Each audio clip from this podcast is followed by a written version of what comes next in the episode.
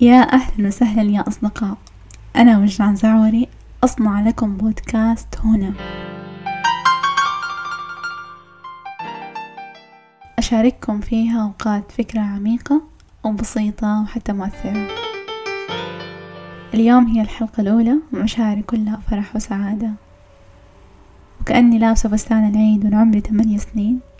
وقاعدة أستنى الزوار. أصدقائي أنت الزوار اللي قاعدة أستناكم تسمعوا بودكاستي. آه، أحس إنها حتكون تجربة جميلة وشابتر مهم في حياتي. كل يوم سبت حكون معاكم. اللي ما يعرفني عندي قناة في اليوتيوب عمرها ثلاث سنين. وأنا هنا في أستراليا اليوم. آه، أكمل دراسة الماجستير في الإعلام. شغوفة جدا بهذا المجال. طيب نبدأ أول حلقة آه، الموضوع اللي حتكلم عنه اليوم مهم جدا. يمكن أكبر المشاكل اللي يعاني منها البشر اليوم. بس آه، ناس كثيرة ما تعرف إنه هي بتعاني منه. الرفض قد تكون أنت أو أنت دائما الشخص اللي ينسحب عليه وما يدعو لعزيمة العشاء أصدقائه. أنت دائما قد تكون مو الشخص اللي يدعو أصدقائه لشرب كوب قهوة معهم بعد يوم عمل طويل. أكيد هذا الشي يزعجك. أوقات كثيرة يكون عندك كل شي تتمناه دراسة جمال وظيفة مميزة. بس ما عندك شي مهم. ما عندك القبول. أحيانا كل اللي تحتاجه إنك تحس إنك مقبول. إذا أنت ولد أو أنت بنت فأنتوا أكيد تعرضتوا للرفض بحياتكم بأشكال مختلفة. إذا أنت ولد فأنت أكيد تعرضت للرفض في طفولتك. لما خرجت تبغى تلعب كورة مع ولاد جيرانك في الحي وشوتوك بيها أو حتى رفضوا إنك تلعب معاهم بأدب أو بقلة أدب. ولما كبرت شوية وحاولت تخطب بنت خالتك أو واحدة من قريباتك وسمعتها تقول لا والله ما بقى غير تزوج هذا الإنسان. وإذا أنت بنت فأنت تعرضتي للرفض برضو. ورفض أقسى من الرجل يمكن. تفتكري المرة الأولى اللي خدتي عروستك اللي يمكن ما تكون باربي؟ يمكن اشتريتيها من محل أبو ريالين أو من سوق شعبي في مدينتكم. وفرحانة فيها. وروحتي تبي تلعبي مع قريباتك واتريقوا عليكي أو رفضوا إنك تلعبي معاهم بس لأن عروستك مو باربي وأكيد مريتي أو تعرفي أحد قريب منك مر بهذه التجربة. تجربة الرفض العظيمة اللي تحصل للبنات الكتكوتات في مجتمعنا. لما تنحطي كمزهرية ورد في صالون بيتكم ويدخل واحد عليكي أو أنت تدخلي عليه مو مهم. أهم شي شايلة كاسة عصير هو جاء عشان يشوف جمالك بعد يومين من الانتظار والترقب. تتصل الأم وتقول أهلا يا حبيبتي كيف حالك؟ والله للأسف الولد سوى استخارة ولكن ما في نصيب. خليني أقول لكم على شعور يصيبنا جميعا وما نعرف ليش جانا ذا الإحساس. فجأة نكون متحمسين لفكرة عظيمة فكرة جبارة.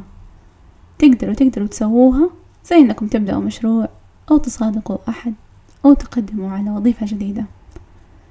بس دائما في شعور يمنعك ما تعرف إيش هو. أحب أقول لك هذا هو شعور الرفض. أنا وقعت فيه كثير بس كل مرة كنت أقوم منها أقوم بقوة. هذا البودكاست اللي بين يدكم اليوم. اللي قاعدين تسمعوه. لي أكتر من سنة وأنا أتصل على هادي وأسأل هادي وإيش أسمي البودكاست. بس كنت دائما ما أسويه. وكان شي جواتي يمنعني إني أبدأ أسوي ده البودكاست. بس أول ما عرفت ليش بدأت. حتى لو كان المستمع الوحيد لي هو صديقتي المقربة زينب أو زوجة أخويا مسرة. كيف عالج الإنسان فكرة الخوف من الرفض؟ في أحد الأشخاص تعرض للرفض منذ طفولته لما المدرسة أعطت كل الطلاب في الفصل هدايا وما أعطته هو عشان شقي كبر هذا الإنسان وكبر الألم جواته. حاول إنه يعالج هذا الألم بمختلف الطرق. راح لمعالجين نفسيين جرب تمارين بس ما في شيء فاده قال خليني أعالج نفسي بنفسي. وقرر هذا الإنسان إنه يسوي تجربة ثلاثين يوم من الرفض. في الثلاثين يوم هذه يخرج كل يوم من بيته ويحاول يبحث عن الرفض في مواقف مختلفة. زي إنه يطلب سلف من السكيورتي اللي ما يعرفه أو إنه يطلب تعبئة مجانية لكوب القهوة اللي اشتراه دوبه ومخمخ عليه وروق. وفي مرة من المرات أخذ بيده نبتة ودق على جاره. وكان خايف ومرتبك وطلب من جاره إنه يزرع هذه النبتة في الحديقة الخلفية لبيت جاره. كانت ردة فعل جاره بالرفض طبعا. وقبل ما يمشي حامل بيده النبتة سأل جاره ليش رفضت؟ قال له جاره في الحديقة عندي كلب شقي جدا. أي نبتة أزرعها في الحديقة؟ ينزعها لكن إذا أنت مرة تبي تزرع هذه النبتة روح لجارتنا في الشارع الثاني تعشق النباتات وحتعتني بيها. وفعلا راح واستقبلته وزرع نبتته. بيقول لنا هذا الإنسان إنه في اليوم الأول كان خايف. في اليوم الثاني كان خايف شوية. في اليوم الثالث شوية. وكل يوم كان يجرب فيه.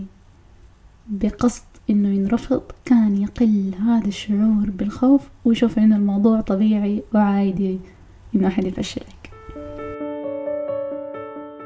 إذا وجهنا تركيزنا شوية على الناس اللي غيروا العالم اللي غيروا من طريقة تفكيرنا ومعيشتنا كلهم قوبلوا بالرفض. وما حد صفق لهم من البداية. زي النبي محمد وغاندي نيلسون مانديلا وغيرهم كثير. كل هؤلاء الناس ما خلوا الرفض يعرقلهم. وخلوا ردة فعلهم هي التي تحدث التأثير. لا تخلي الخوف من الرفض هو اللي يوقفك إنك تبدأ. كل شيء قاعد تؤجل اليوم وتمنع نفسه منه. قوم وسويه هنا الآن.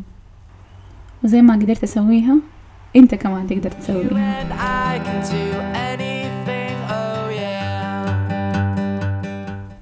أحبكم من أصدقاء. هنا السعادة هنا الحب هنا كل شيء. في أمان الله.